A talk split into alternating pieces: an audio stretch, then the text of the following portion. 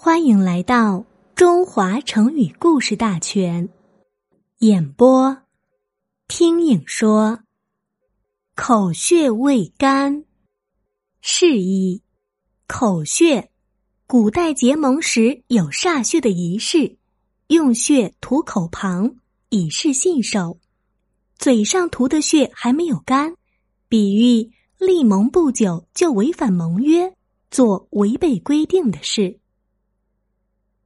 出处：春秋，鲁，左丘明，《左传》，襄公九年。春秋战国时期，各诸侯混战。公元前五百六十四年，以晋国为首的各国诸侯一起攻打郑国，郑国处于四面夹攻之中，只好派人去求和。而晋国的实际战略则是针对楚国的。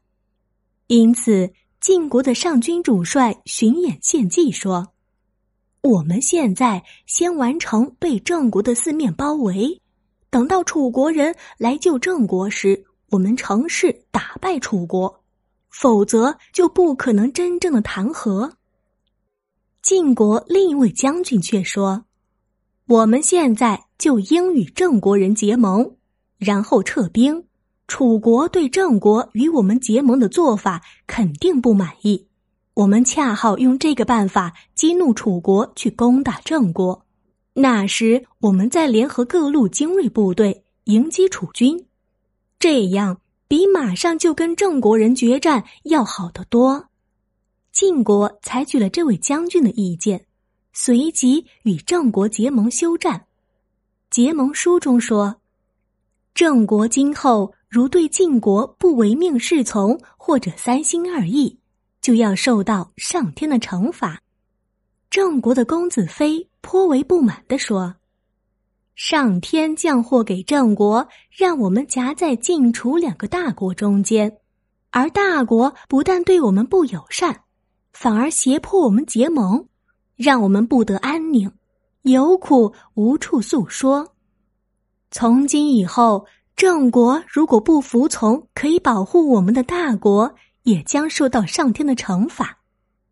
荀偃听出公子非话里有话，便说：“那么不妨修改这篇盟词吧。”不料郑国的公孙摄之又发言说：“盟书已经报告给神灵了。”如果还可以修改的话，那就意味着大国也是可以背叛的。结果盟约就在这唇枪舌剑中缔结了。随后，楚国果然转而攻打郑国，郑国的子嗣打算跟楚国讲和。子孔等人担心的说：“我们刚跟晋国结盟，定盟歃血仪式，嘴边的血还没有干，便违背他，行吗？”